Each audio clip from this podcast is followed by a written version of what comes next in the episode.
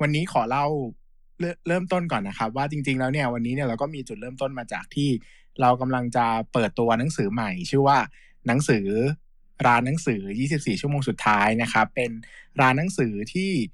มีพรพิเศษว่าใครก็ตามที่มีอายุขัยเหลือน้อยกว่า 24 ชั่วโมงเนี่ย ถ้าเข้ามาในร้านหนังสือแห่งนี้เนี่ยจะสามารถขอพรพิเศษอะไรก็ได้ ซึ่งตัวผมเองเนี่ยได้ไอเดียในการเขียนหนังสือเล่มนี้มาจาก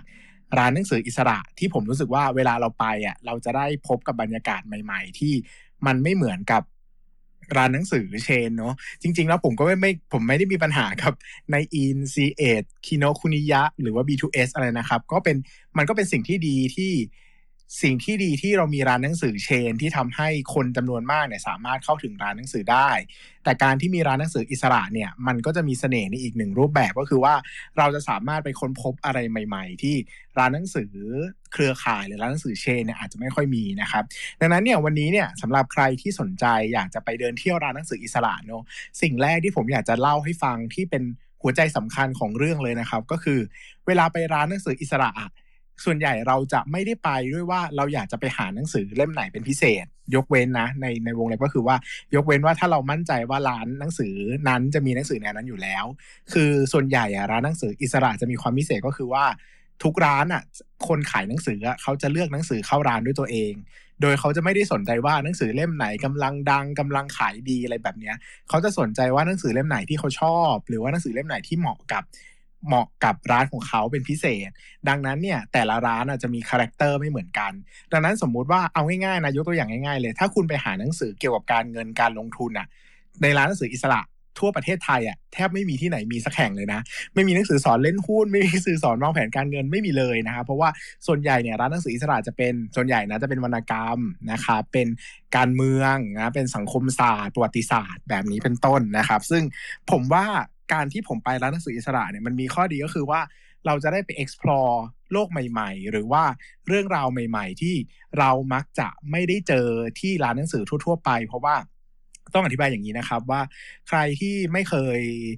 ไม่เคยเข้าใจวงการหนังสือมาก่อนเนี่ยจะไม่ทราบว่าจริง ๆ แล้วเนี่ยทุกร้านหนังสือเนี่ยเขาจะมีเชลฟ์ไลฟ์สมมุติว่าเราเขียนหนังสือขึ้นมาหนึ่งเล่มใช่ไหมครับ แล้วก็ส่งไปที่ร้านหนังสือเนี่ยร้านหนังสือก็จะมีมีเวลาในการวางโชว์ให้เราเนี่ย ประมาณไม่นานหรอกนะครับ โดยทั่วไปแล้วเนี่ยถ้าเราส่งสายส่งเนี่ยสักปีครึ่งเนี่ยเขาก็จะคืนแล้วนะครับ แต่ร้านหนังสือเนี่ยจะวางให้เราปีเดียว หมายถึงว่าในช่วงเดือนแรกๆเนี่ยเขาอาจจะไปตั้งในหนังสือ New Arrival นะครับหนังสือมาใหม่ หรือว่าอาจจะหันหน้าออก แต่พอเวลาผ่านไปเนี่ยนักเขียนส่วนใหญ่ก็จะรู้ว่ามันจะเกิดสิ่งที่เรียกว่า วางปกเออวางสันปก ก็คือว่าวางเอาสันปกเรียงโชว์ครับก็คือเราจะไม่เห็นหน้าปกแหละนะครับ เราก็จะทำให้หนังสือเนี่ยขายยากขึ้นนะครับ ก็คือคนจะเห็นหนังสือน้อยลงเนาะโดยแต่ถ้าเป็นร้านหนังสืออิสระเนี่ยเขาจะไม่ค่อยสนใจเรื่องเชลฟ์ไลน์พวกนี้เป็นหลัก เขาจะมองว่าหนังสือเล่มไหนเนี่ย character เหมาะกับร้านหนังสือของเขาก็จะมีหนังสือเล่มนั้นอะอยู่ที่เดิมแบบนั้นไปเรื่อยๆ บางทีก็ร้านหนังสือบางร้านนะ ผมไปมาเป็นแบบ ห้าปีแล้วอะก็ยังมีหนังสือเล่มเดิมวางอยู่ที่เดิม หมายถึงว่าเขาก็ยังขายนะแต่หมายถึงว่าเขาก็เติมสต็อกเรื่อยๆเพราะว่าเขาคิดว่ามันเหมาะเนอะยกตัวอย่างกลุ่มง่ายๆ basic พื้นฐานที่เราจะเจอในงานหนังสืออิสระก็คือกลุ่มหนังสือของมูราคามิเออมูราคามิเนี่ยถือว่าเป็น basic เลยของร้านหนังสืออิสระ แล้วก็จะเป็น shelf ที่ค่อนข้างจะใหญ่ เพราะว่าจริง ๆ แล้วเนี่ยมันเป็น เป็นวรรณกรรมที่มีความโด่งดังมาก ๆ ในกลุ่มคนอ่านหนังสือที่เรียกว่าอินดี้เนอะแต่ความจริงคนอ่านมูราคามิไม่ได้อินดี้หรอกเพราะว่าก็เป็นกลุ่มที่ใหญ่มากแล้วว่าจริงๆมูราคามิก็ดังมากๆแล้วนะครับเพียงแต่การเขียนงานของมูราคามิเนี่ยอาจจะไม่ใช่ขนบธรรมเนียมทั่วไปแบบที่เราคุ้นเคยเป็นหลักนะครับ ก็จะทำให้ภาพของ ร้านหนังสืออิสระเนี่ยมีความน่าสนใจ ผมอะเป็นคนชอบเดินร้านหนังสืออิสระนะครับแต่ส่วนใหญ่เนี่ยเวลาผมไปเนี่ยผมจะถือคติว่าให้ไปแบบหัวโล่งๆก็คือ ไม่ได้ตั้งเป้าไปหรอกว่าอยากจะได้หนังสืออะไรเป็นพิเศษ หรือว่าตั้งเป้าเนี่ยอยากให้ตั้งเป้ากว้างๆเช่น วันนี้อยากอ่านหนังสือวรรณกรรมญี่ปุ่นอ่าอยากอ่านวรรณกรรมรัสเซีย หรือว่าอยากจะอ่านเกี่ยวกับประวัติศาสตร์ไทย ประวัติศาสตร์พม่าอะไรอย่างเงี้ยครับอย่างเงี้ยมันไปแล้วมันจะมีโอกาสได้หนังสือที่ ที่ตรงที่แปลกใหม่กว่าที่เราเคยเจอนะครับ แต่สมมุติว่าถ้าเรามีหนังสือที่ชัดเจนอยู่แล้วว่าเช่น ฉันอยากอ่านหนังสือที่ชื่อว่าสมมุตินะครับ ที่ชื่อว่าเอ่ออะไรเดียเกิดในฤดูหนาวที่แสงแดดสองถึงของนทีสศิวิมลอย่างเงี้ย สมมติเรามีเป้าอย่างนี้นะครับ วิธีที่ง่ายกว่าก็คือเปิดร้านหนังสือออนไลน์เลยนะครับ ซึ่งจริงๆ ร้านหนังสือออนไลน์ก็เป็นอีกเซกเมนต์หนึ่งที่ที่เป็นตลาดที่ใหญ่เหมือนกันนะครับ ก็มันจะหาซื้อง่ายมากเนาะ โดยทั่วไปเดี๋ยวนี้ร้านหนังสือทุกแห่งก็จะมีหนังสือออนไลน์หมดแหละนะครับไม่ว่าจะเป็นร้านหนังสืออิสระเองร้านหนังสือเชน หรือว่าสำนักพิมพ์เองก็มาขายออนไลน์นะครับหรือเป็นร้านหนังสือออนไลน์โดยเฉพาะ อย่างเช่น Readerly นะครับหรือว่าอย่างตัวเอ่อ book get bookie อย่างเงี้ยครับก็ขายออนไลน์โดยเฉพาะ investing.in.th อย่างเงี้ยนะครับรวมไปถึงเดี๋ยวนี้ก็จะมีเป็นเขาเรียกว่าผมว่าเดี๋ยวนี้มันมีลักษณะหนึ่งที่เป็นมีเสน่ห์มากๆก็คือว่าจะมี Account Twitter หรือว่า Account Instagram เนี่ยที่เขาเป็นนักอ่าน เริ่มต้นจากการเป็นนักอ่านมาก่อนเนี่ยเขารู้สึกว่าเขาเนี่ยอยากจะทำร้านหนังสือของตัวเองขึ้นมา โดยเขาจะเลือกเล่มหนังสือที่เขาชอบมาขาย แล้วก็จะมีกิมมิคในการขายที่น่ารัก เช่น ร้านที่ดังมากๆ คือร้านกลิ่นหนังสือ เขาจะมีการห่อแบบพิเศษ มีการห่อที่สวยงาม มีการเขียนการ์ดให้หรือว่ามีของที่ระลึกแบบพิเศษที่ ให้เฉพาะร้านหนังสือของเขา เช่น มีอาจจะมีการ์ดพิเศษอะไรก็ว่าไปนะครับ หรือว่าอีกร้านหนึ่งที่ผมรู้จักก็คือ slow read นะครับ ก็เป็นร้านใน Twitter ที่ก็ขายหนังสือที่ตัวเองชอบนะครับ เดี๋ยวนี้ก็คือร้านหนังสือแต่ละร้านเนี่ยก็จะมีความเซกเมนต์ลงไปแยกย่อยไปต่างๆ มากมายนะครับ วันนี้ก่อนอื่นที่ผมจะไปสู่เรื่องราวของหนังสือที่ผมเขียนเนาะผมอยากจะเล่าเรื่องร้านหนังสือที่อยากจะชวนทุกคนไปเดินเล่นก่อนใน ผมขออนุญาตยกเป็นกรุงเทพเป็นหลัก เพราะว่าผมเนี่ย ใช้ชีวิตอยู่ที่กรุงเทพเป็นหลักนะครับร้านหนังสือที่ผมไปบ่อยที่สุดเลยนะครับที่เป็นร้านหนังสือ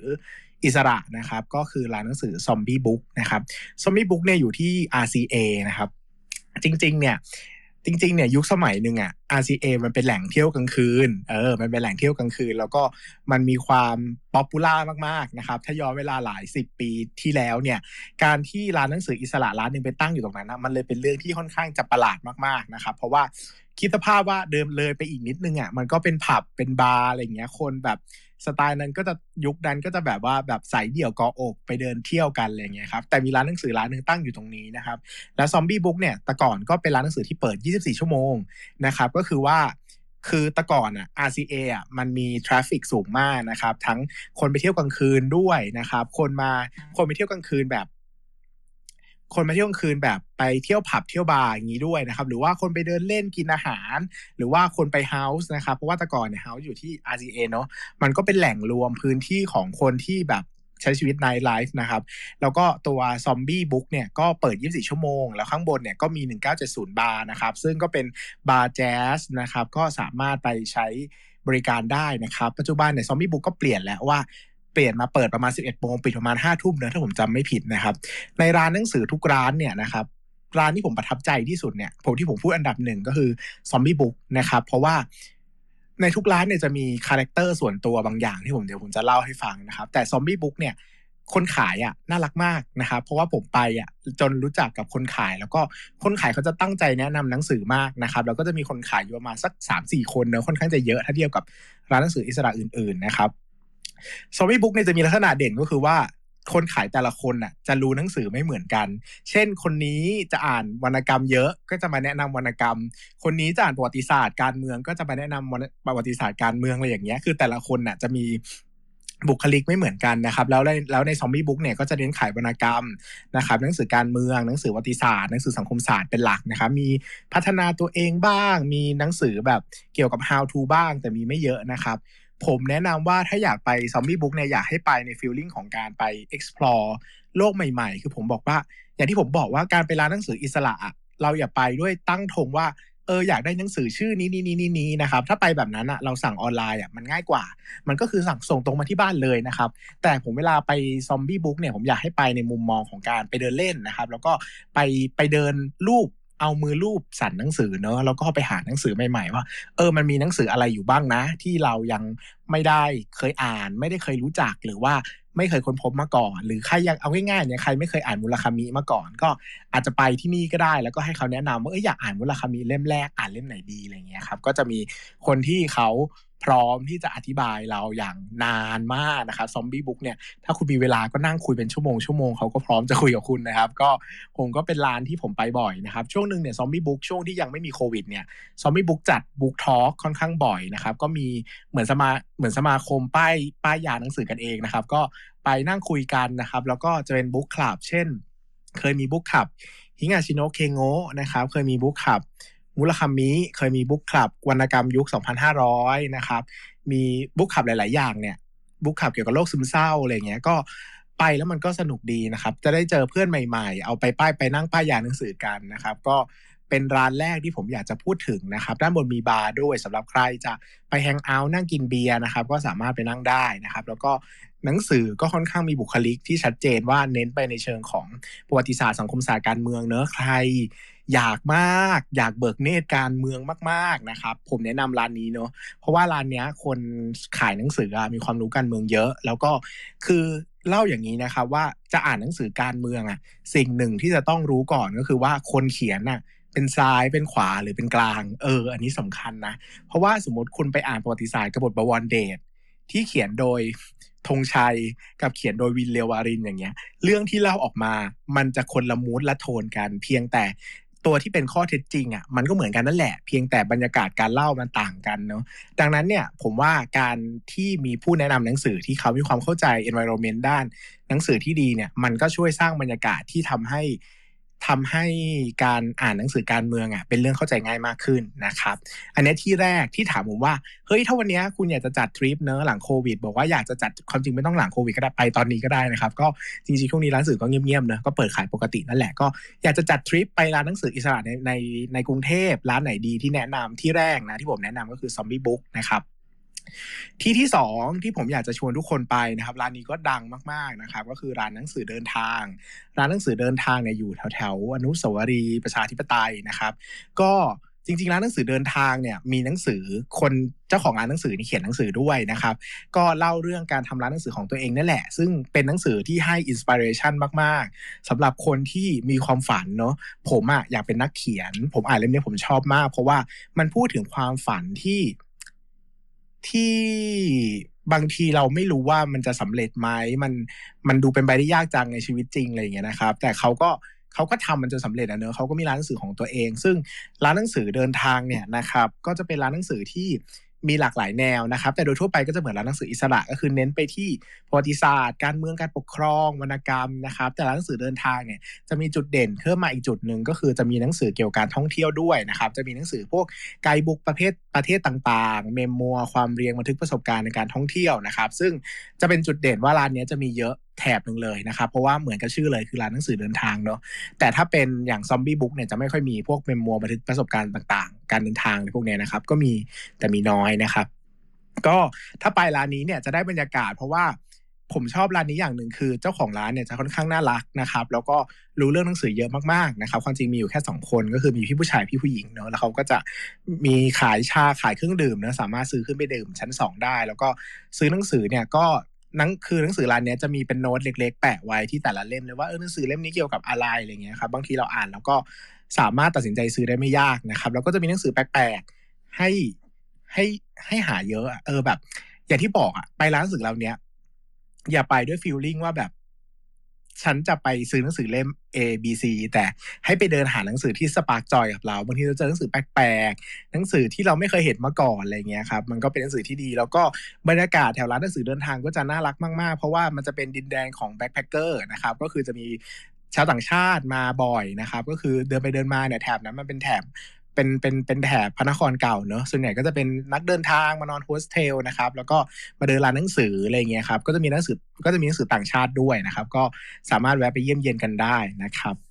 อันนี้เป็นร้านที่สองเนอะร้านหนังสือเดินทางนะครับร้านที่สามที่ผมอยากพูดถึงคือร้านหนังสือก็องดิดเนอะหลายคนน่าจะรู้จักก็องดิดเนี่ยอยู่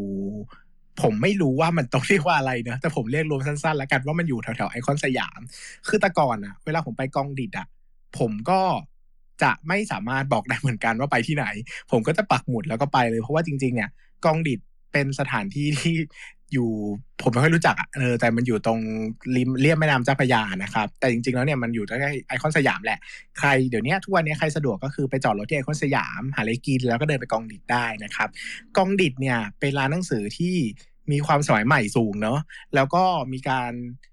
ถ้าจะพูดว่ากองดิดขายหนังสืออะไรเยอะ ผมคิดว่าเขาขายหนังสือการเมืองเยอะมากนะครับ โดยเฉพาะสำนักพิมพ์บางสำนักพิมพ์ที่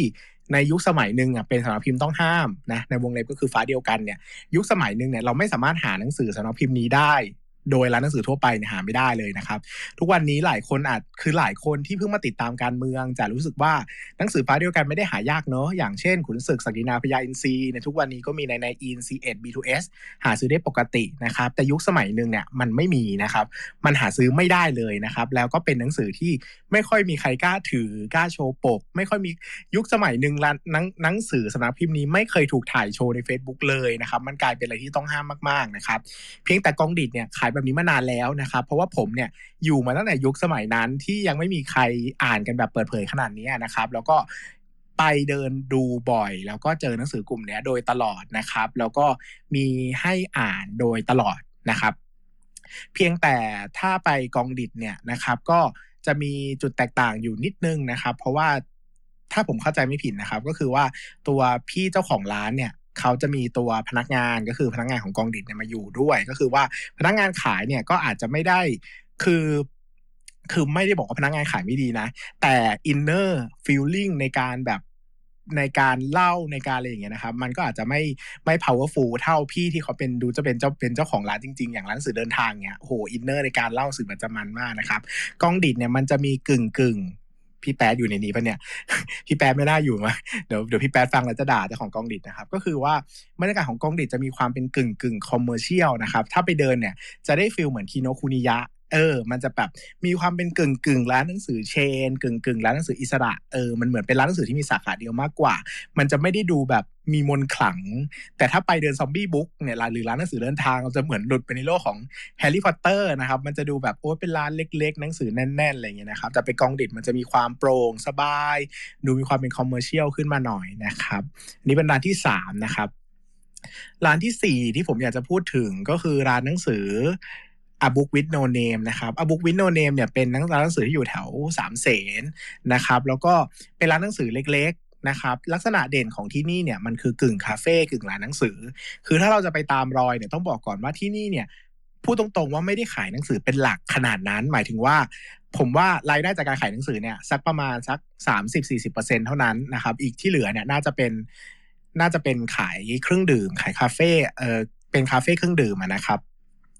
แต่จุดเด่นที่นี่ก็คือว่ามันก็มีหนังสือขายนั่นแหละ แล้วก็ด้วยความที่มันมีหนังสืออยู่น้อยอะเวลาเราไปแล้วเราจะเลือกหนังสือสักเล่มมาอ่านเนี่ยมันค่อนข้างจะ specific มากนะครับที่นี่เนี่ยเกือบร้อยเปอร์เซ็นต์ที่เท่าที่ผมจำได้เนี่ยจะเป็นหนังสือวรรณกรรมหมดเลยนะครับ ก็คือเป็น literature หมดเลย จะไม่ค่อยมีตัวสารคดี หรือว่าจะไม่ค่อยมีพวก how to อะไรเท่าไหร่ก็จะเป็นวรรณกรรมล้วนๆก็จะเป็นมูราคามิวรรณกรรมคลาสสิกเดเมียนอะไรอย่างเงี้ยแบบเออ เออร์เนสต์ เฮมิงเวย์อะไรอย่างเงี้ยนะครับ ประมาณนั้นเลยก็คือจะเป็นหนังสือเก่าๆ หนังสือคลาสสิกนะครับ แล้วก็จะมีพื้นที่สำหรับเป็นคาเฟ่ค่อนข้างใหญ่สำหรับนั่ง นั่งพักผ่อนนะครับ นั่งซื้อหนังสือมานั่งอ่าน หรือว่ากินขนมกินกาแฟนะครับ รวมไปถึงหลายครั้งที่นี่เนี่ยก็มีการจัด book talk นะครับ อย่างปีที่แล้วเนี่ยที่ตอนซีไรต์ประกาศ shortlist นะครับ ก็ A Book with No Name เนี่ยก็เชิญนักเขียนที่ติด shortlist มาพูดคุยกันที่ร้านด้วย หรือว่าเคยจัด มินิคอนเสิร์ตของเขียนไขและวานิชอย่างเงี้ยเออสำหรับใครที่ชอบงานแนวอินดี้เนี่ย A Book with No Name ก็จะเป็นกึ่งกึ่งคาเฟ่กึ่งกึ่งร้านหนังสือนะครับอีกที่หนึ่งที่ควรไปตามรอยนะครับ ส่วนร้านสุดท้ายที่ผมจะขอพูดถึงในวันนี้ เพื่อไม่ให้จำนวนมันเยอะเกินไปนะครับก็คือร้านหนังสือ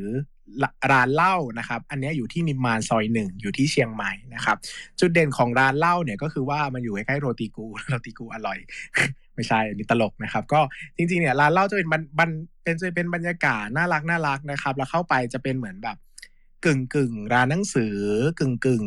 ร้านขายของฝากคือ มันก็เป็นร้านหนังสือแหละ แต่คือฟีลลิ่งในการเข้าไปอะมันอบอุ่นมากมันเหมือนร้านขายของฝากที่จะมีแบบของกระจุกกระจิกมีโปสการ์ดให้เราเลือกอะไรอย่างเงี้ย มันก็จะดูแบบมีความอบอุ่นแบบซื้อกลับบ้านมันจะไม่ได้แบบ ฟีลลิ่งในแต่ละร้านมันจะแตกต่างกันออกไป ร้านเหล้าในเหมาะกับการที่เออเราไปเชียงใหม่เนอะแล้วก็แวะไปหยิบซื้อหนังสือเล่มหนึ่งเป็นความทรงจำว่าวันหนึ่งฉันมาเชียงใหม่แล้วฉันก็ซื้อหนังสือเล่มนี้กลับบ้านอะไรอย่างเงี้ยนะครับ ก็เป็นอีกร้านหนังสือหนึ่งที่ผมชอบมากๆนะครับนอกจากนี้เนอะในในในกรุงเทพก็ยังมีร้านหนังสืออีกเยอะแยะมากมายรวมถึงต่างจังหวัดด้วยนะครับผมขอเป็นเอ่อ name drop ไว้นะครับ อย่างเช่นร้านหนังสือ House of Common นะครับ อันนี้ก็ โดดเด่นเหมือนกันนะครับ ก็เคยเขาเคยจัดสิ่งหนึ่งที่ผมชอบมากเลยการจัดบุ๊กทอล์กแต่บุ๊กที่เขาเอามาทอล์กเนี่ยมันไม่ใช่หนังสือ แต่มันเป็นคนครับเขาเอา subject ที่เป็นคนมาทำตัวเป็นหนังสือ แล้วก็มาเล่าเรื่องให้คนฟังนะครับเอ่อ how how of common cafe นะครับก็เป็นร้านหนังสือที่ร้านหนังสืออิสระที่มีชื่อเสียงนะครับ หรือว่าร้านหนังสือริมขอบฟ้านะครับ ก็อยู่ตรง อนุสาวรีย์ประชาธิปไตยนะครับ ก็เป็นร้านหนังสือแนวเก่าๆนะครับ ซึ่งไม่ได้เป็นหนังสือแนวแบบ แนวอินดี้อะเป็นหนังสือเก่าแบบเก่าจริงๆอะสำหรับใครอยากได้บรรยากาศหนังสือเก่าๆนะครับ ก็ลองไปเดินเล่นได้นะครับ หรือว่ามีร้านหนังสืออย่างเช่น ร้านหนังสือเล็กเอ่อร้านหนังสือเล็กๆนะครับ อยู่ที่ยะลาไม่ใช่ยะลาพูดผิดอยู่ที่สงขลาไงเขาอยู่ที่ต่างจังหวัด ก็เป็นอีกที่หนึ่งที่มีคนพูดถึงเยอะนะครับ แต่ผมยังไม่เคยแวะไปนะครับ รวมไปถึงร้านหนังสืออีกหลายๆร้านที่อยู่ในกรุงเทพนะครับ ที่ผมยังไม่ค่อยได้แวะไปเนอะก็ก็เป็นความตั้งใจหนึ่งนะครับ เพราะว่าช่วงก่อน ช่วงไม่ใช่ช่วงก่อนโควิดก็ช่วงโควิดนั่นแหละปีที่แล้วเนี่ยตอนที่เริ่มต้นเขียนหนังสือเล่มนี้ก็ออกตะลุยไปร้านหนังสือต่างๆ ไปดูบรรยากาศนะไปเขียนงานเนาะก็ก็เป็นสิ่งหนึ่งที่ผมอยากจะบอกว่าวันนี้ถ้าเราเข้าร้านหนังสือเชนแล้วอะอย่างหนึ่งที่ผมไม่อยากจะให้ลืมหายไปเนอะก็คือการลองไปเดินเล่นที่ร้านหนังสืออิสระด้วยนะครับ ปัจจุบันก็มีพวกแคมเปญเกี่ยวกับหนังสือเดินทางร้านหนังสืออิสระ ถ้าคุณ มีเป็นเหมือนพาสปอร์ตนะครับแล้วก็เก็บสะสมแต้มของแต่ละร้านเพื่อชิงโชคอะไรประมาณนี้ก็มีการพยายามจะฟื้นฟูร้านหนังสือเล็ก ๆ เหล่านี้ให้สามารถอยู่รอดได้ท่ามกลางบรรยากาศของอุตสาหกรรมหนังสือที่ก็ซบก็ซบเซาลงไปทุกวันเนาะแล้วก็ มีเรื่องของหนังสือออนไลน์อีกที่ผมอยากจะชวนว่าเอ้ยวันนี้ใครสนใจก็ลองเข้าไปดูในตาม Twitter อะไรเงี้ยนะครับหรือว่าใน Instagram เนี่ยอย่างร้านกลิ่นหนังสือเนี่ยเป็นร้านหนึ่งที่มีชื่อเสียงมากๆนะครับในการขายหนังสือเดิมๆที่เราเคยเคยอ่านกันนี่แหละนะครับ แต่มีการแพ็กเกจแพ็กเกจจิ้งมีการนำเสนอมีการเลือกมาขายแบบโดดเด่นที่ทำให้มันเป็นความรักของคน อ่านด้วยแหละหมายถึงว่าคนชอบอ่านหนังสือเขาก็อยากจะส่งต่อความรู้สึกดีๆ ล่าสุดในร้านกลิ่นหนังสือเนี่ยเปิดให้เช่าหนังสือแล้วนะ เปิดห้องสมุดให้เช่าหนังสือ โดยไม่คิดค่าเช่า คิดแต่ค่าส่งพระเจ้า จิตใจช่างทำด้วยอะไรก็ไม่รู้นะครับ ใจดีใจดีนะครับ อีกร้านอ๋ออีกสองร้านที่ผมไม่พูดถึงไม่ได้เลยคือร้าน Fathom นะครับ ร้านนี้ก็ดังมากแล้วก็ร้าน Bookmoby นะครับ Bookmoby อยู่ที่หอศิลป์นะครับ ก็ ค่อนข้างจะขายวรรณกรรมร่วมสมัยหน่อยนะครับ reference ก็ประมาณ PS นะครับฟ้าเดียวกันหนังสือเชิงการเมืองเชิงนัยยะนะครับ เพราะว่าหลายคนก็น่าจะรู้ว่าสถานที่ที่ตั้งของเขาเนี่ยที่ตรงย่านสยามสแควร์เนี่ยมันเป็นสถานที่ที่มีการเรียกร้องการเมืองบ่อย แล้วหอศิลป์ก็เป็นจุดหนึ่งที่มีการพูดเรื่องการเมืองเยอะมากนะครับก็โดดเด่นในเชิงของการเกี่ยวการเมืองแล้วรวมถึงผู้ก่อตั้งด้วยนะครับก็เป็นผู้ที่สนใจทางด้านการเมืองประมาณนี้นะครับวันนี้ก็วันนี้ก็เล่าเรื่อง ร้านหนังสือให้ฟังประมาณนี้นะครับสำหรับใครที่สนใจ เน่มีอะไรจะเสริมไหมครับโอ้ตื่นเต้นค่ะกำลังรออยู่ว่าเมื่อไหร่จะได้พูด โอเคมาเฮ้ยมันไม่สะท้อนแล้วเหรอ มันไม่สะท้อนแล้ว ไม่สะท้อนแล้วเหรอดีใช่จังเราพูดด้วยกันได้แล้วอืมค่ะอ่าเนตก็อยากจะเสริมนิดนึงคือ พอหลาย ๆ คนฟังมาถึงตรงเนี้ย และหลาย ๆ คนที่อาจจะไม่ไดีอิน เกี่ยวกับร้านหนังสืออิสระ หรือไม่เคยไปเดินร้านหนังสืออิสระเนี่ย อาจจะเกิดความคิดที่ว่าอ้าว แล้วทำไมเราต้องไปเดินร้านหนังสือที่เราไม่รู้จัก เพื่อที่จะหาหนังสือที่เราไม่รู้จักมาอ่านด้วยล่ะ เน่ก็เลยอยากจะบอกทุกคนแบบนี้ บางทีเนี่ย การรสนิยมความชอบหนังสือเนี่ย เน่คิดว่ามันเหมือนรสนิยมทางเพศค่ะ บางทีเราจะไม่สามารถรู้ได้เลยว่าเปรียบเทียบรา ชอบมากเลยเน่ว่าเราเปรียบเทียบได้ปียอนมากเลยอะพี่ไม่คิดว่าเนี่ยจะเอาเราคิดว่าเออมันคงจะเหมือนแบบการใช้อาหารอะไรอย่างเงี้ยอ๋อเพศเลยอะอะโอเคโอเค ได้คืออะปียขออนมากขอพูดให้จบก่อนเนาะอะคือเราจะไม่สามารถรู้ได้เลยอะ ว่าเราชอบแบบเนี้ย จนกว่าเมื่อวันที่เราไปพบเจอมันจริง ๆ เพราะว่าเนตอะเคยมีประสบการณ์ การไปพบหนังสือที่เราไม่คิดว่าเราจะชอบอะ คือเนตไปเดินอ่านี้นอกจากนั้นร้านหนังสือฉลาดเนาะก็คือเป็นพวกเทศกาลหนังสือที่เขาจะมีหนังสือกลุ่มหนึ่งที่น่าสนใจมาก แล้วก็เน่เนี่ยชอบอ่านมากก็จะเป็นพวกหนังสือทำมือที่นักเขียนเนี่ยตีพิมพ์เองและเป็นจำนวนจำกัดความพิเศษความมีเอกลักษณ์ของหนังสือทำมือเนี่ยคือคุณจะไม่สามารถเห็นหนังสือแบบเนี้ยในร้านหนังสือได้เลยอย่างเช่น หนังสือที่มีขนาดเล็กเท่าฝ่ามือ แต่เป็นหนังสือนิยายนะ คือคุณจะไม่สามารถเห็นหนังสือไซส์เนี้ยในร้านหนังสือในร้านหนังสือที่เป็นร้านหนังสืออย่างตามใน in B2S ได้เลย หรือหนังสือที่นิยายเล่มบางมากๆ ราคาแบบสามสิบห้าสิบาทอะไรเงี้ย คุณจะไม่สามารถไปเจอได้เลย ซึ่งเนี่ยอะไปเจอหนังสือ เอ่ยชื่อได้ไหมเนี่ย คืออีโรติกชนนะคะขออ๋งออ่า ซึ่งพอไปอ่านแล้ว แล้วก็เฟติสเนาะมันมีสองเล่มต่อกัน คือเฮ้ยมันคือหนังสืออะไรเนี่ยมันเรียกว่าแนวอะไรคือเราจะสามารถหาหนังสือแบบนี้อ่านได้อีกที่ไหนคือ อ่านแล้วแบบมันประทับใจมาก แล้วโดยเฉพาะเอ่อร้านไอตัวหนังสือทำมือเนี่ย ละมันจะสามารถช่วยขับเคลื่อนวงการหนังสือและวงการการเขียนของประเทศไทยไปได้ด้วยนะ เพราะว่าก่อนอื่นเลยอย่างที่อย่างที่เรารู้กันอะนักเขียนอะ ก็ต้องการสร้างรายได้เนาะก็จะเขียนแนวที่ต้องการที่จะขายได้ถูกไหมเพื่อที่จะได้ไปวางอยู่อ่าในร้านในอินใน B2S เพื่อที่จะส่งสายส่งได้ เพื่อจะได้มียอดพิมพ์ยอดซื้อเยอะๆแต่ยังมีนักเขียนอีกกลุ่มเล็กๆอะที่เขาไม่สามารถเข้าถึง กระบวนการตรงเนี้ยของทางสำนักพิมพ์ หรือไม่สามารถมีเงินทุนมากพอที่จะตีพิมพ์หนังสือเพื่อส่งเข้าสายส่งได้บางทีใครอาจจะยังไม่ทราบว่าการส่งหนังสือเข้าสายส่งเนี่ยขั้นต่ำเนี่ยถ้าอยากให้เรามีหนังสือของเราเนี่ยวางทั่วประเทศเนี่ยต้องประมาณหนึ่งพันเล่มขึ้นไปเนาะซึ่งมันก็เป็นการที่ใช้เงินทุนสูงประมาณหนึ่งก็เลยเกิดตัวช่องหนังสือทำมือเนี่ยขึ้นมา ซึ่งมันจะสนับสนุนหนึ่งนักเขียนมือใหม่ สองนักเขียนหนังสือแนวแปลกๆอย่างอย่างเรื่องเฟติสอย่างเงี้ย เราจะสามารถเห็นหนังสือที่มีเรื่องเกี่ยวกับการพูดเกี่ยวกับคนที่มีรสนิยมทางเพศกับตัวการ์ตูนชูดีในร้านหนังสือใหญ่หรือเปล่าเราก็คิดว่าไม่น่าจะเห็นใช่ไหมก็เลยอยากจะแนะนำว่า เออ มันมีร้านมันมีหนังสือพวกเนี้ย ที่เราอะยังไม่เคยรู้จักแอบซ่อนตัวอยู่อยู่ตามร้านหนังสืออิสระทั่วไปทั่วประเทศ ซึ่งกำลังรอคอยให้เราเนี่ย ไปค้นพบไปสัมผัส ตัวของพวกมันอยู่อะไรแบบนี้ค่ะ ซึ่งก็ต้องเสริมก่อนว่า หนังสือทำมือเนี่ยนะครับ หนังสือทำมือเนี่ยความจริงก็มีฝากวางขายตามร้านหนังสืออิสระอยู่เยอะเหมือนกันประมาณนึงนะครับ เพราะว่าหลาย ๆ ที่เนี่ยเวลาออกงานนู่นนี่นั่นแล้วเนี่ย เวลาขายขายแล้วมันมีสต็อกเนี่ยเขาก็จะมาฝากขายตามร้านหนังสืออิสระต่าง ๆ นะครับ ก็เป็นอีกสถานที่หนึ่งที่เราสามารถไปเจอร้านหนังสือ ไปเจอหนังสือเหล่านี้ได้ก็คือหนังสือทำมือหนังสือที่ไม่มีโอกาสยากมากๆ ที่จะได้เห็นในร้านหนังสือเชนนะครับ หลังเมื่อกี้ที่เราบอกกันไปว่าโอ๊ยวันนี้ถ้าคุณจะพิมพ์หนังสือสักเล่ม แล้วคุณอยากจะให้มันวางขายทั่วร้านหนังสือใน in c 1อ่าใน in c 1 b2s เนี่ยนะครับ จริง ๆ พันเล่มเนี่ยถือว่าน้อยไปด้วยนะ ถ้าจะเอาให้ได้ครบทุก ครบทุกแบรนด์ครบทุกเชนอย่างเงี้ยนะครับมันจะต้องอย่างต่ำก็ 2,000 เล่มบวกที่จะได้เข้าทั้ง 3 แบรนด์ใหญ่เนาะแล้วก็จำนวนสาขาของเขาเนี่ยมันก็ไม่ได้เข้าทุกสาขาด้วยนะครับ อย่างสาขาเล็กๆเนี่ยถ้าไม่มี demand เนี่ยเขาก็อาจจะไม่ได้เอาไปวางขายเขาก็จะเวลาคือแต่ละ แต่ละสาขาเนี่ยเขาจะมี character ของเขาแล้วก็จะเลือกเลือกหนังสือที่เหมาะกับร้านของเขาเข้าไปดังนั้นเนี่ยถ้าหนังสือเราไม่ได้ดังไม่ได้มีชื่อเสียงจริงๆเนี่ยเราจะไม่ได้ไปอยู่ตามร้าน chain เราเหล่านี้เลยนะครับดังนั้นเนี่ยมันก็จะเป็น character อย่างหนึ่งว่าวันนี้เนี่ยถ้าเราเข้าร้านหนังสือ chain เนี่ยเราจะได้เราจะได้เจอร้านหนังเจอหนังสือ mainstream ก็คือหนังสือที่เราเรามันเป็นหนังสือที่มีชื่อเสียง เช่น ถ้าเราเข้าร้าน mainstream เราก็จะเจอ principle นะครับ เจอ Sapiens นะครับ เจอหนังสือนิยายที่กำลังเอาไปทำละครนะครับ เจอหนังสือวรรณกรรมที่เป็นกำลังได้รางวัลซีไรต์เจอหนังสือ how to ชื่อดังต่างๆ มากมายนะครับ หรือวรรณกรรมแปลที่มีชื่อเสียงนะครับ รวมไปถึงหนังสือที่มาจากสำนักพิมพ์ใหญ่ ๆ เช่นใน in c 1นี้เราจะเห็นอยู่แล้วนะครับ อันนี้เนี่ยผมเชื่อว่า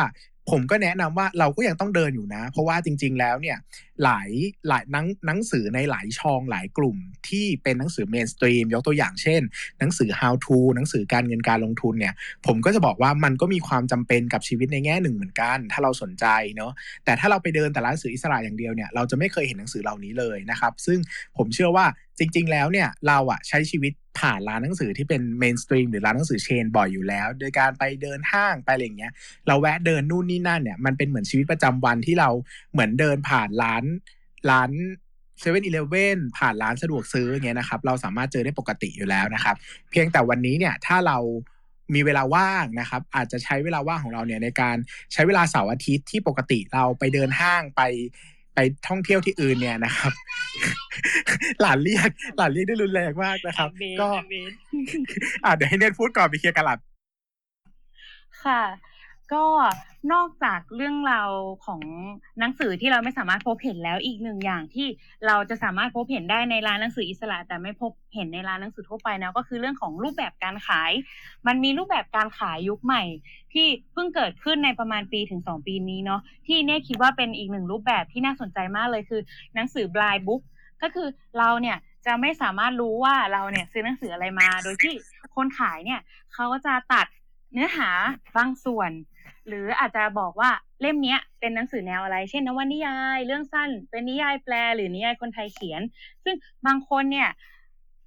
พอไปอ่านบางคนเนี่ยเห็นเห็นปกติหนังสือบางเล่มเนี่ย เราเห็นหน้าปกอะ่ะ เราจะเป็นหนังสือที่เราไม่ได้หยิบซื้อหรอกมันไม่ใช่แนวที่เราอ่านเนาะแต่บางทีเนี่ยเกิดเราไปเห็นตัวเนื้อหาที่ตัดออกมาบางส่วนเนี่ย แล้วเราเกิดรู้สึกว่าเฮ้ยมันทัชเราจังเลย บางทีเนี่ยเราอาจจะได้พบหนังสือที่เราไม่คิดว่าเราจะได้อ่าน แล้วก็เราชอบมันมาก ๆ เพิ่มมากขึ้นจากหนังสือปกติที่เราเลือกซื้อในชีวิตประจำวันนะคะก็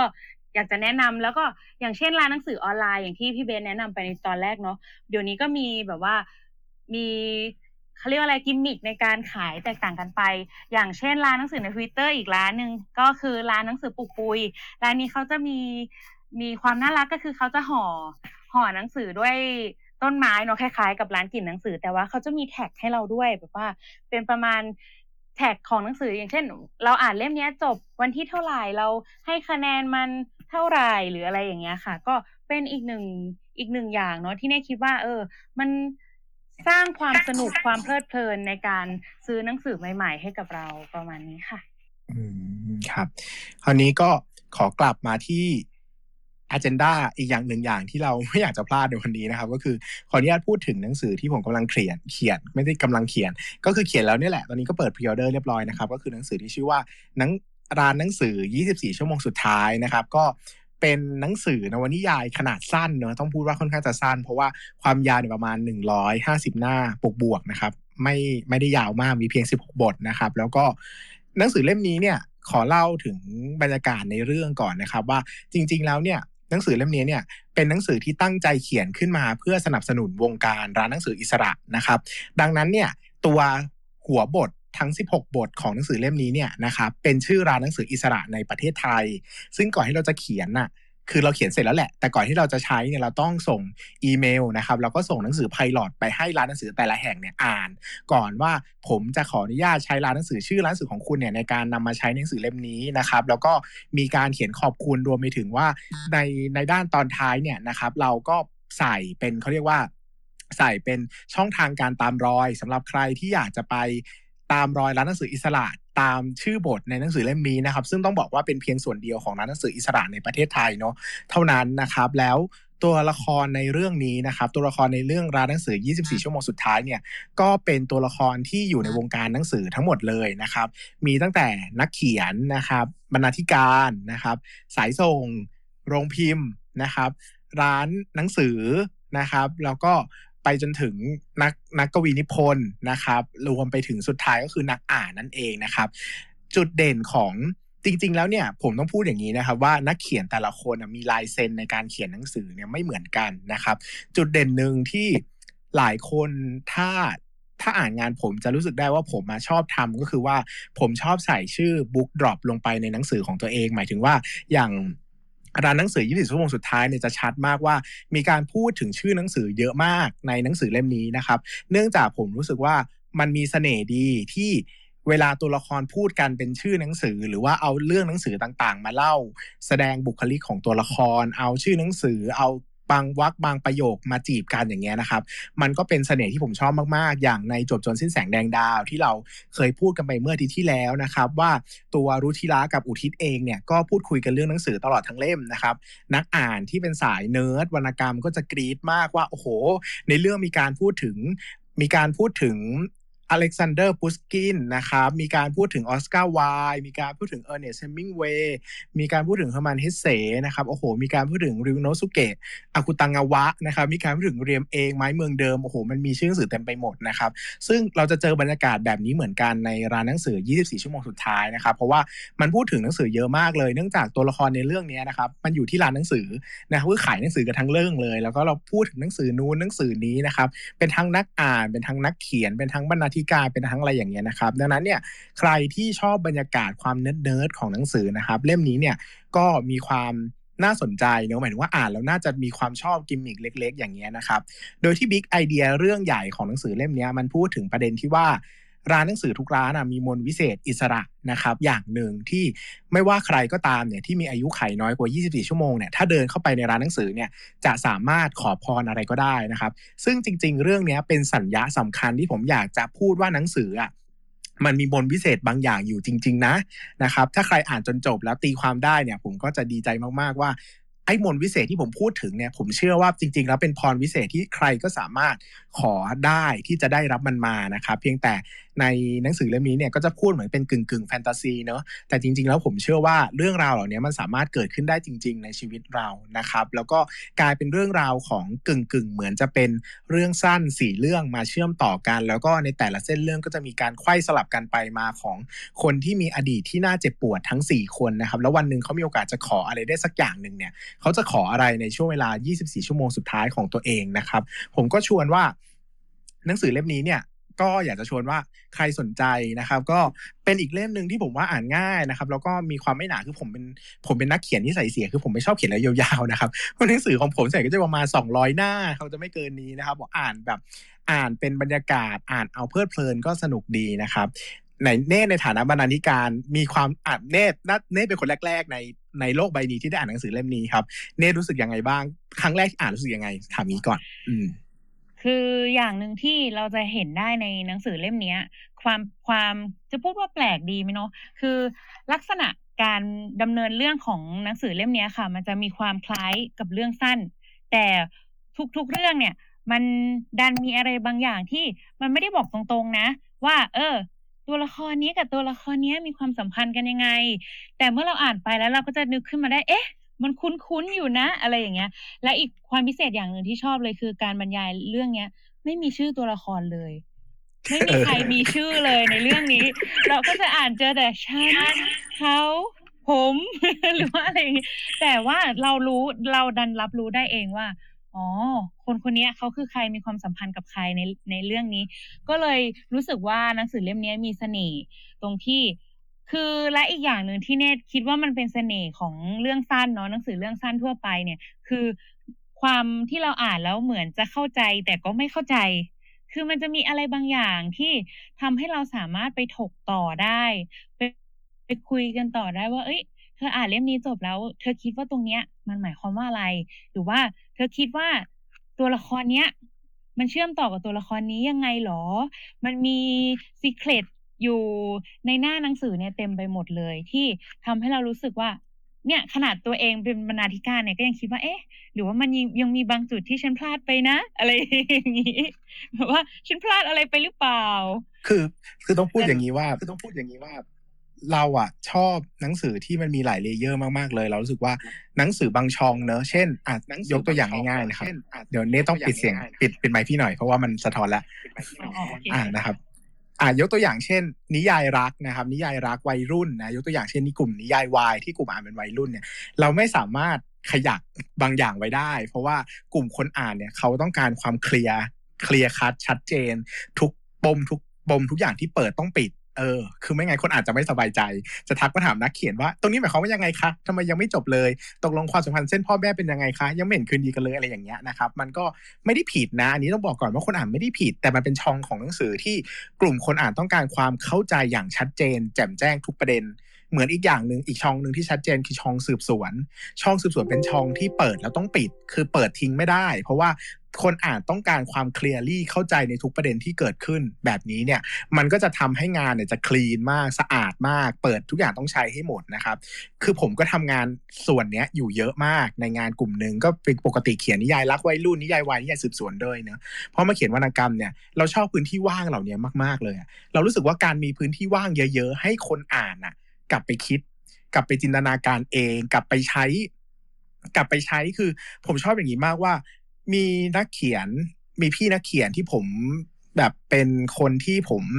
นับถือนะครับ รวมไปถึงอาจารย์สอนเขียนระดับโลกหลาย ๆ คนที่ผมเคยไปเรียนออนไลน์กับเขาเนี่ยเขาบอกว่าจริง ๆ แล้วเวลาเราอ่านหนังสือเราอ่านมันแค่ครึ่งเดียวนะ เพราะว่าหนังสือเนี่ยอ่านหนังสือเนี่ยเนื้อหาหนังสือมันครึ่งเดียว อีกครึ่งหนึ่งอะเราเรากำลังใช้ประสบการณ์ตัวเองเข้าไปตีความอยู่ ดังนั้นต่อให้เป็นหนังสือเล่มเดียวกันอะมันก็ตีความได้ไม่เหมือนกันนะครับ ยกตัวอย่างเช่น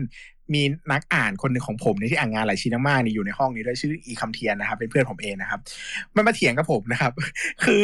มันมาเถียงกับผมเรื่องนิสัยของพระเอกในนิยายเรื่องหนึงของผมนะครับ ซึ่งผมก็ตลกมากว่าผมเป็นคนเขียนหนังสือเล่มนี้ ผมรู้ดีว่าพระเอกของผมมันเป็นคนยังไง แต่มันมาเถียงว่าไม่ใช่พระเอกอะ มันเป็นคนอะมันมาแล้วนะฮะไหนให้มันพูดหน่อยนะครับ อะคุณคำเทียนขึ้นมายัง อะหายไปแล้วนะครับ ก็ อะ ตอนนั้นเถียงกันเรื่องอะไรเรื่องอักปะจากใครของช่อง ใช่ครับใช่ครับ อะได้วันนั้น ได้ยินผมไหมเถียงได้ยินผมไหมฮัลโหลได้ยินได้ยินอะได้ยินครับ คุณเถียงว่าอะไรคือนะคือคือแนวของคุณพินต้าจะมีลักษณะแบบว่า สามารถที่จะคิดแล้ววิเคราะห์ตัวละครอีกตัวหนึ่งอะแตกต่างจากนักเขียนได้ไงมันเป็นอะไรที่ดีนะ คือแบบว่าเขียนให้คนคิดต่างไงแบบเรื่องนี้ก็เหมือนกันร้านหนังสือ24ชั่วโมงนี้มันคิดได้หลายมุมมองนะ อ่านนี่คุณจริงไหมอ่านเรื่องนี้จบคุณคิดว่าไงบ้างอะคุณรู้สึกยังไงบ้างกับการอ่านเรื่องนี้จบมันมีความแบบ คือมันว้าวตั้งแต่บิ๊กไอเดียแล้วอะเป็นร้านหนังสือของคนที่กำลังจะก่อนจะตายเข้าใจเข้าใจฟิลอะคือแบบเหมือนประมาณว่า คือคนเราถ้าเกิดกำลังจะตายเราก็นึกถึงอะไรนึกถึงวัดแล้วนะแต่ทำไมคนก่อนจะตายต้องนึกถึงร้านหนังสือด้วยอะไรเงี้ยเออคือมันเป็นจุดไอเดียที่ทำให้เราสึกว่ามันมีมิส t ต r รี่อยู่นะมันมีความลึกลับอยู่ในเรื่องอะไรเงี้ยแล้วตอนแรกพอเปิดอ่านขึ้นมาก็คือดราม่าเลยครับ ไม่รู้ว่าตอนแรกจะจบยังไงตอนแต่คือมามาปุ๊บเปิดเรื่องคือดราม่าเลย แล้วก็เอ๊ะ แต่พออ่านถึงตอนจบอะเรารู้สึกว่า เออ มันไม่สามารถเดาได้อะมันเป็นอะไรที่เราต้องเข้าไปอ่านอะคือเรื่องเนี้ยต้องต้องต้องบอกอย่างหนึ่งเนอะว่า จุดเด่นของเรื่องนี้เรื่องหนึ่งก็คือผมตั้งใจเขียนโดยให้คนอ่านอะเดาตอนต่อไปไม่ได้เลยว่า ตัวละครกำลังจะพาคุณไปที่ไหนกำลังจะคือทุกเรื่องอะผมเชื่อมั่นว่า คุณอ่านเรื่องของเขาทุกคนอะคุณจะเดาไม่ออกว่าสุดท้ายเขาจะขออะไร เออ หมายถึงว่า อาจจะมีเดาได้แค่นิดหน่อย แต่มันจะไม่ได้เคลียร์คัดขนาดนั้นว่าเขาจะขออะไรหรือสิ่งที่กำลังจะเกิดขึ้นกับชะตาคำของตัวละครแต่ละตัวเนี่ยจะเกิดอะไรบ้างอันนี้คือผมสิ่งที่ผมอยากจะเล่าในอย่างนี้ว่าชีวิตของเรามันเป็นแบบนี้คือเราไม่สามารถคาดการณ์กะเกณฑ์หรือพยายามจะทำความเข้าใจมันได้มากอย่างที่เราคิด หรือแม้แต่กระทั่งการจัดการความตายในช่วงวันสุดท้ายของเราเองเนี่ยเราก็ไม่ได้สามารถ handle หรือจัดการมันให้มันออกมาสมบูรณ์แบบตามอย่างที่เราคิดได้เนอะพูดจริง ๆ แล้วหนังสือเล่มนี้เนี่ยถ้าพูดกันในแบบฟินเซียรี่คือแบบว่าคลีนคลีนเลยนะ มันควรจะเป็นหนังสือดราม่าเนอะเพราะว่า มันมีตัวละครหลักสี่ตัวแล้วตัวละครหลักมันตายทุกตัวเลยใช่ไหมเพราะว่ามันเป็นร้านหนังสือ 24 ชั่วโมงสุดท้ายที่คนกำลังจะตายมาถึงที่นี่เนอะแล้วเราก็พูดว่ามันมันไม่ได้มีมิราเคิลที่จะฟื้นชีพคุณมาได้ คือคุณไม่สามารถขอที่จะมีชีวิตยืนยาวต่อไปได้ เพียงแต่ทำไมความตายทั้งสี่คนในเรื่องเนี้ยมันถึงอ่านแล้วมัน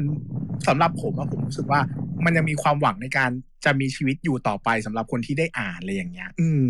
คำเทียนเปิดไมค์ว่าเปล่าตอนแรกผมนึกว่าคุณจะให้เขาลุ้นว่าตายหรือไม่ตาย อันนี้คือคุณเปิดได้เลยว่าว่าตายใช่ไหมก็เออแต่มันเป็นการตายที่ว้าวนะเพราะรู้สึกว่าเฮ้ยคือตอนตอนเราอ่านเราจะรู้สึกว่าเออเฮ้ยทำไมมันทำไมมันถึงจบแบบนี้อะไรเงี้ย แล้วเราก็เลยต้องยอมไปตีความตั้งแต่ต้นเรื่องใหม่ มันเป็นมันเป็นแนวที่เขาเรียกอะไรนะ วรรณกรรมที่ตีความให้คิดเชิงสร้างสรรค์นะคิดว่านะ อืมอืมอีกก็อย่างครับ อีกอย่างหนึ่งที่ชอบในเล่มเนี้ยค่ะ คือเมื่อลองลองลองให้ทุกคนจินตนาการละกันว่า สมมุติว่าเนี่ยเรารู้ว่าเนี่ยเราเหลืออีก 24 ชั่วโมงอะสิ่งที่เราอยากจะกลับไปแก้ไขที่สุดเนี่ย ส่วนใหญ่ก็จะเป็นปมในใจเนาะซึ่งมันก็หนีไม่พ้นไม่กี่อย่าง เช่น ครอบครัว ความสัมพันธ์ มันทำให้เราเห็นรูปแบบของครอบครัว รูปแบบของความสัมพันธ์ที่หลากหลายในเล่มเนี้ย ซึ่งเนี่ยคิดว่าบางคนที่อ่านเนี่ย อาจจะรู้สึกว่าเฮ้ยแบบ มันลิงก์กับชีวิตของเราจังเลยแบบ ถ้าเกิดวันหนึ่งอะ เราได้ขอพรแบบนี้บ้างอะเราจะขอเพื่อกลับไปแก้ไข สิ่งที่เราเคยทำพลาดเหมือนที่ตัวละครเจอไหมมันทำให้เรามาตกตะกอนต่อว่า เอ้ย จริง ๆ แล้วอะ ในชีวิตความเป็นจริงอะเราเราอาจจะไม่ได้เจอร้านหนังสือ 24 ชั่วโมงสุดท้ายก็ได้นะ เพราะฉะนั้นเราควรแก้ไขปมที่ติดค้างอยู่ในใจของเราอะซะตั้งแต่ตอนนี้เลยดีไหมอะไรอย่างเงี้ยหนังสือเล่มนี้ได้ให้ตรงนี้กับคนอ่านด้วยอืมซึ่งบทสุดท้าย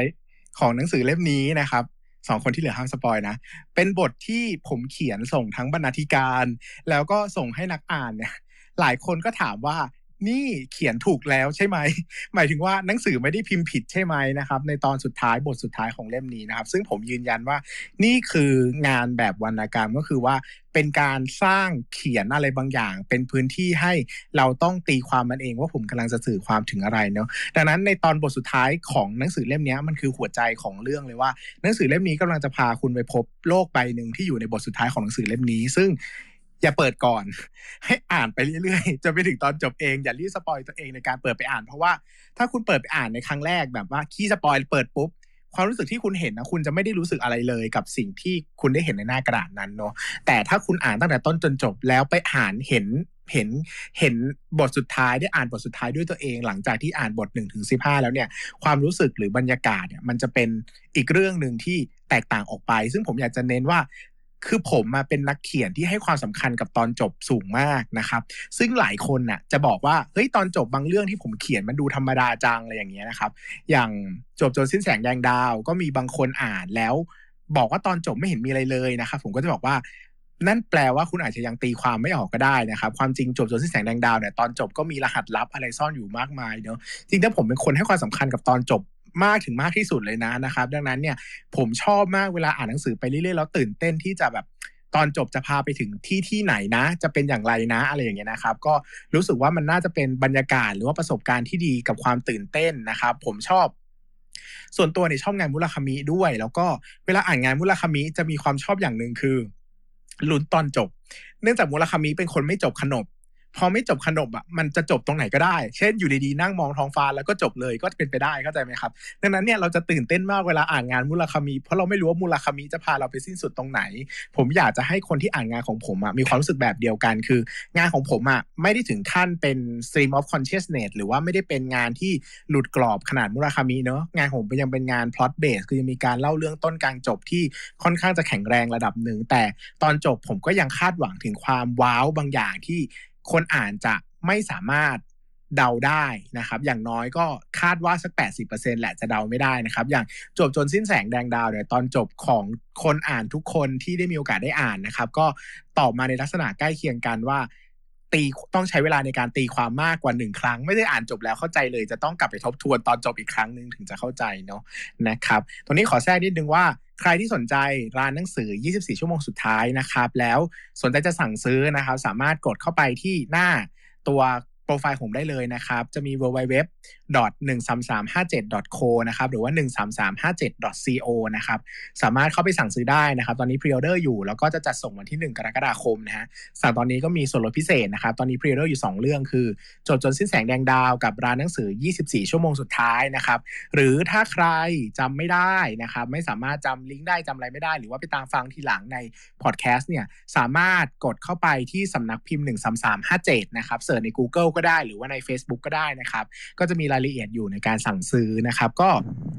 จริงๆแล้วราคามันเล่มละประมาณอย่างตัวของร้านหนังสือ 24 ชั่วโมงสุดท้ายในยราคาเล่มละ 200 นะครับ ซื้อตอนนี้ลด 15%เหลือ 170 ซึ่งผมคิดว่ามันไม่ได้ดุร้ายมากสำหรับเศรษฐกิจประมาณนี้นะครับ ก็คิดว่าอ่านแล้วก็น่าจะให้ความรู้สึกตระหนัก หรือว่าเพลิดเพลินไปกับชีวิตอะไรบางอย่างครับคำเทียนว่าไง ปีนี้คิดว่าจะมีนิยายพรีออเดอร์กี่เรื่องครับ เฮ้ยอย่าถามอย่างนี้สิ เดี๋ยวคนเขาไม่ตามเรา เดี๋ยวเขาบอกเฮ้ยมึงพีหลายเรื่องไม่ซื้อแล้วอะไรเงี้ยนะครับ ก็จริงๆแล้วไม่น่าไม่น่ามีแล้วนะ ก็คือหลังจากนี้ก็จริง ๆ มีนิยายวายใครใครใครนักอ่านนิยายวายตามของผมนะครับ ยังมีคิมหมาสุดท้ายของเจ้าชายจิ้งจอกที่จบแล้ว แล้วยังไม่ได้รวมเล่มเนาะแล้วก็มีรักนี้ไม่มีถั่วฝักยาวที่กำลังจะ on air แล้วก็น่าจะปิดเล่มภายในปีนี้แหละนะครับมีนิยายรักชายหญิงอยู่อีกสองเรื่องนะครับก็คือในปุรานเริกที่กำลังประกวดอยู่ ไม่รู้ว่าจะได้ทำละครไหมนะครับก็มีประมาณนี้นะครับ ส่วนที่เหลือก็จะเป็นพวกกวีนิพนธ์หรือว่างานรวมเรื่องสั้นเล็กๆน้อยๆ และที่คงไม่ได้ขายแบบ mass production ก็คือว่าจะไม่ได้ขายตามร้านหนังสือนะครับน่าจะเน้นขายตามร้านหนังสืออิสระกับขายออนไลน์เป็นหลักนะครับ ใครที่ติดตามผลงานของผมเป็นพิเศษสนใจเนี่ยก็สามารถติดตามได้ที่เพจนะครับ ก็จะมีมาให้ให้มีจริงๆ ผมชอบเขียนหนังสือมากนะครับ แล้วก็เป็นคนที่ใส่เสียคือเขียนโดยไม่ค่อยสนใจว่าตัวเองจะกำไรหรือขาดทุนนะครับหลายๆครั้งก็เขียนไปก็ขาดทุนไป แต่ก็มีความสุขที่จะเขียนอะมันเป็นความแบบความใฝ่ฝันในครั้งหนึ่งในชีวิตเนาะนะครับ เมื่อกี้เนตว่ายังไงนะ เห็นเปิดไหม่ค่ะอ๋อคือ อยากจะฝากนิดนึงเสริมนิดนึงเกี่ยวกับหนังสือเล่มนี้เนาะคือหลาย ๆ คนเนี่ยอาจจะบอกว่าการอ่านหนังสือเนี่ยมันคือการที่ทำให้เราเนี่ยได้หนีโลกแห่งความจริงเข้าไปอยู่กับโลกในหนังสือเนาะแต่หนังสือเล่มเนี้ย จะทำให้เราเนี่ยย้อนกลับมาดูชีวิตของเราชีวิตของเราจริง ๆ ในโลกแห่งความเป็นจริง มันจะสะท้อนอะไรบางอย่างในโลกเสมือนออกมาในความเป็นจริง ซึ่งเน่คิดว่าใครหลาย ๆ คนน่าจะประทับใจที่ได้อ่านเล่มนี้ค่ะ ก็อยากจะฝากให้ติดตามหนังสือเล่มนี้เนาะ อืมนะครับ ก็ฝากไว้ด้วยนะครับ แล้วก็ จริง ๆ แล้วผมเขียนหนังสือเล่มนี้ไป ผมก็ร้องไห้ไปนะอันนี้บอกก่อน เพราะว่าทุกปมในตัวละครที่นำมาสร้างเนี่ย มันก็นำมาจากเศษเสี้ยวความเจ็บปวดในชีวิตผมทั้งนั้นแหละนะครับ เพราะว่าจริง ๆ แล้วผมเป็นนักเขียนที่อาจจะไม่เก่งเนอะเลยไม่สามารถสร้างตัวละคร มาได้โดยที่เราไม่ไม่รู้จักเขาเลยเนอะผมใช้วิธีการหั่นเศษเสี้ยวตัวเองอะมาขยายเป็นมนุษย์หนึ่งคน แล้วก็มาเล่าเรื่องราวของเขาให้ฟัง เช่น ผม เช่นผมเล่าเรื่อง เอ่อเล่าเรื่องความรักหนึ่งครั้งที่เคยมีตอนสมัยมัธยมหนึ่ง ผมจำได้ว่าตอนนั้นนะผมรักใครแบบไหน ผมก็จะหั่นเศษเสี้ยวนั้นน่ะ มากลายเป็นตัวละครหนึ่งตัว แล้วก็ จำ inner นั้นไว้ตลอดว่าเรา react ต่อชีวิต react ต่อความสัมพันธ์อย่างไรนะครับ แต่ผมไม่สามารถสร้างตัวละครตัวหนึ่งขึ้นมา แบบโอ้เอาแบบนี้เลยอะไรเงี้ยนะครับ มันทำไม่ได้ดังนั้นเนี่ย ผมก็จะแบบใครตามงานผมจะรู้ว่าผมไม่ถนัดเขียนเมโลดราม่าเลย คือแบบงานที่มีความเป็นละครไทยสูงๆอะผมจะเขียนไม่เป็น เพราะว่าผมไม่ค่อยมี inner แบบแบบละครไทยเท่าไหร่นะ คือผมไม่ได้บอกว่าละครไทยผิดนะ แต่ผมเป็นคนที่แบบว่า ผมเป็นคนที่แบบว่าไม่ได้มีความคิดแบบแบบแบบละครไทยอะผมเป็นคนแบบ ค่อนข้างแบบไม่ค่อยชอบยุ่งวุ่นวายต่อโลกใบนี้ เช่นแบบสมมติว่าทะเลาะกับใครเกลียดกับใครอย่างเงี้ย ผมก็จะแบบรีบๆเคลียร์แล้วก็สมมติเกลียดขี้หน้ากันก็จะแยกย้ายเข้าใจว่าผมผมจะไม่แบบ ผมไม่ใช่สายต่อความยาวต่อความยืดจะไม่จะไม่ใช่สายแก้แค้นอะไรเงี้ยดังนั้นแบบไปนั่งอ่านนิยายผมก็จะไม่มีสายแก้แค้นเท่าไหร่เพราะว่าผมไม่เข้าใจ inner ว่าเฮ้ย inner ในการแก้แค้นมันคืออะไรวะทำไมเราถึงต้องแก้แค้นกันเป็นแบบสิบสิบ EP อย่างเงี้ยผมก็จะไม่เข้าใจอะไรเงี้ยนะครับดังนั้นเนี่ยอันนี้ก็เป็นงานลักษณะพิเศษของผมที่ผมจะเล่าจากมุมมองของ โลกของตัวเองที่ผมรู้สึกว่า มันก็อาจจะไม่ใช่เป็นนักเขียนที่ดีนักหรอก เพราะว่าอาจจะไม่ได้เขียนในทุกอย่างบนโลกเนอะอย่างผมเนี่ยจะเขียนงาน dystopia ไม่ได้เลย งานโลกหม่นงานล่มสลายของมนุษยชาติเนี่ยเพราะว่าผมเชื่อว่ามนุษยชาติมีความหวังเสมอ ผมศรัทธาในมนุษยนิยมเนอะผมเชื่อว่ามนุษย์เรามีความหวังไม่ว่าโลกจะเฮงซวย การเมืองจะเฮงซวย สังคมจะเฮงซวยประเทศจะเฮงอะไรจะเฮงซวยก็ตามในโลกใบนี้องค์คาพยพไหน เรามีความหวังอะดังนั้นงานทุกชิ้นของผมมันมีความหวังเสมออย่างร้านหนังสือ 24 ชั่วโมงสุดท้ายนะครับมันพูดถึงความตายอะ แต่ผมเชื่อว่ามันมีหวังอะผมอ่านหนังสือเล่มนี้ทุกครั้งเนอะผมอ่านหนังสือ ผมเขียนเล่มนี้จบ แล้วผมก็อ่านมันซ้ำหลายครั้งในวันที่ผมรู้สึกว่า ผมต้องการความหวังหรือจบจนสิ้นแสงแดงดาวมันก็ยังให้ความหวังผมเสมอเนอะผมเชื่อว่างานแต่ละชิ้นหนังสือแต่ละเล่มมันทำงานกับเราไม่เหมือนกันนะครับ ดังนั้นเนี่ยผมก็รู้สึกว่า เออมันเป็นมันเป็นเสน่ห์อย่างหนึ่งแหละที่ที่เราจะได้ explore ไปกับโลกอีกใบหนึ่งที่ใช้เวลา ผมกำลังจะพูดแก่นเรื่องของหนังสือเล่มนี้ออกไป ซึ่งผมจะพูดไม่ได้เพราะเดี๋ยวเป็นการสปอยนะครับดังนั้นเนี่ยเดี๋ยวให้ไปอ่านเองละกันว่าจริงๆหนังสือเล่มนี้กำลังจะเล่าว่าหนังสือมันมีความพิเศษยังไงที่ที่เราไม่ได้พูดถึงนะครับอะเน่มีอะไรเสริมไหมครับหรือมีคำถามอะไรไหมเหลือเวลาสักนิดหน่อยก่อนเราตั้งเป้าไว้เราจะคุยกันสักประมาณหนึ่งชั่วโมงเนอะนี่ก็ใกล้แล้วนะครับ หรือใครข้างล่างมีคำถามนะครับ อยากจะยกมือถาม สามารถยกมือถามได้นะครับ เราเราสามารถตอบคำถามได้เนอะแล้วก็หรือว่าระหว่างนี้ก็ท่านนี้มีคำถามอะไรเพิ่มเติมไหมครับ มีแพลนที่จะเขียนเรื่องต่อจากเล่มร้านหนังสือหนังสือ 24 ชั่วโมงสุดท้ายไหมคะ เออ เป็นคำถามที่ดีนะครับ จริง ๆ แล้วผมแพลนหนังสือเล่มต่อไปเนี่ยชื่อว่าร้านขนมหนึ่งครั้งในชีวิตนะครับ เป็นร้านขนมพิเศษอีกแล้ว มีอะไรกับร้านร้านพิเศษมากจริงๆผมชอบ ผมชอบการเอา คือจริง ๆ แล้วเนี่ยร้านหนังสือ 24 ชั่วโมงสุดท้ายเนี่ย มันเป็นงานเชิงสัจจานิยมนะ คือจริง ๆ แล้วมันไม่ใช่เรื่องเหนือจริง แต่มันเป็นการเอาเขาเรียกว่า